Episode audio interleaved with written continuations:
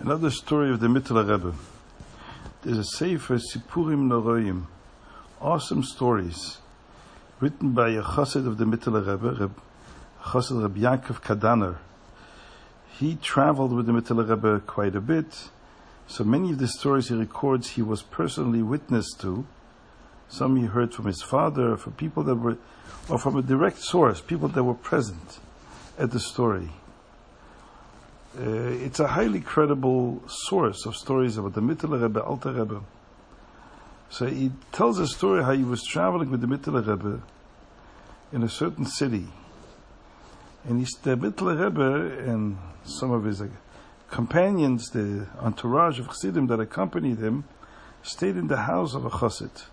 The Chassid wasn't home at the time, so the wife of the Chassid prepared a meal for the Rebbe and the other people in the house she left the house and she left instructions with the with the maid that um, she should serve the, she should give the Rebbe's helper the pot of food that he, he needs for dinner. The next morning, Rabbi Yaakov Kadaner says, tells in his book, he got up in the morning and he hears the woman crying. She's sobbing hysterically. He asked her what happened. She said, I, I can't forgive myself. Last night I left a pot on the stove for the Rebbe, for the Rebbe's dinner. I also had another pot which was not kosher. I have a treif pot that I use for the poritz, the, the lord of the town, of the village. He likes my food, so I make him food, treif food for him. He's a goy had forgotten to tell the maid that which this pot is the kosher one and the other one is not. This morning I got up, I see that the kosher pot with the food is still on the stove, and the treif pot with the treif food is gone. So I realized it dawned on me that the Rebbe was served the wrong pot. And I caused the Rebbe to eat chas v'shalom treif. And she was sobbing and sobbing. Rebbe Yaakov Kadaner was shocked how such a thing could happen.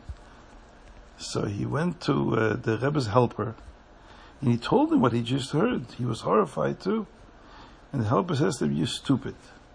Don't you realize the Rebbe is a tzaddik, and a tzaddik Hashem protects from such things. So we know from the Gemara that even the donkey of Reb Pinchas ben Yair, his donkey wouldn't touch something which was uh, inappropriate for a Jew, the animal of a Jew to consume. For sure, the tzaddik himself wouldn't eat, wouldn't chas v'sholem accidentally eat treif food. So then what happened? Says, I'll tell you what happened. Last night, the helper says, I took the pot. It was indeed the, the, maid gave me the wrong pot, the treif pot. And I served the Rebbe the soup. The Rebbe washed his hands for bread, made a moitzi, ate a piece of bread. Then he um, sat down in front of the plate and started turning with his spoon the soup. And he wouldn't eat, he just kept turning the spoon and mixing the soup. Finally, he said to me, I'm not going to eat it. And I think you also shouldn't eat it. Neither of us should eat it. That's all. So that's it. The Rebbe he's not eating it, so I took it away. So meanwhile, I uh, the Rebbe ate a piece of bread, and I ate a piece of bread because there was nothing else to eat. So later on, Rebbe Yaakov Kadaner says they asked the Mittler Rebbe, "What is this Ruach Hakodesh?" The Rebbe had a prophetic vision that the food in front of him was not kosher. How could he tell? And the Rebbe said, "It's not the prophecy. It's not Ruach Hakodesh." It is simply that there's a rule. When a person learns Torah, and at some point, after he finished learning, he sits down at a meal, and a machshava comes into his head, a thought, and the thought is about a certain halacha that he wasn't thinking about just now, just suddenly comes into his head unexpectedly, and it deals with a certain topic that relates to the food that is in front of him. You should know it's min Hashemayim. It's from heaven they're trying to tell you something. When I sat down last night for the dinner, suddenly a halach in Hilchos Treifus that I had learned a while ago suddenly popped into my head. And I was wondering, why suddenly is this halacha coming into my head? A law about treifus, the type of animals or chickens that are treif. And I realized that the fact came to my head, it's an indication that this food in front of me is not, is not kosher. Now, There's an interesting word from tzaddikim, they say.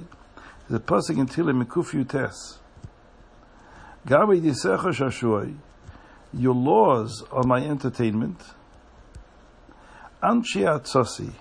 They are the men of my counsel. So the tzaddikim touched like this. When a yid is learning Torah with real devotion, and he, the Torah becomes his joy, his entertainment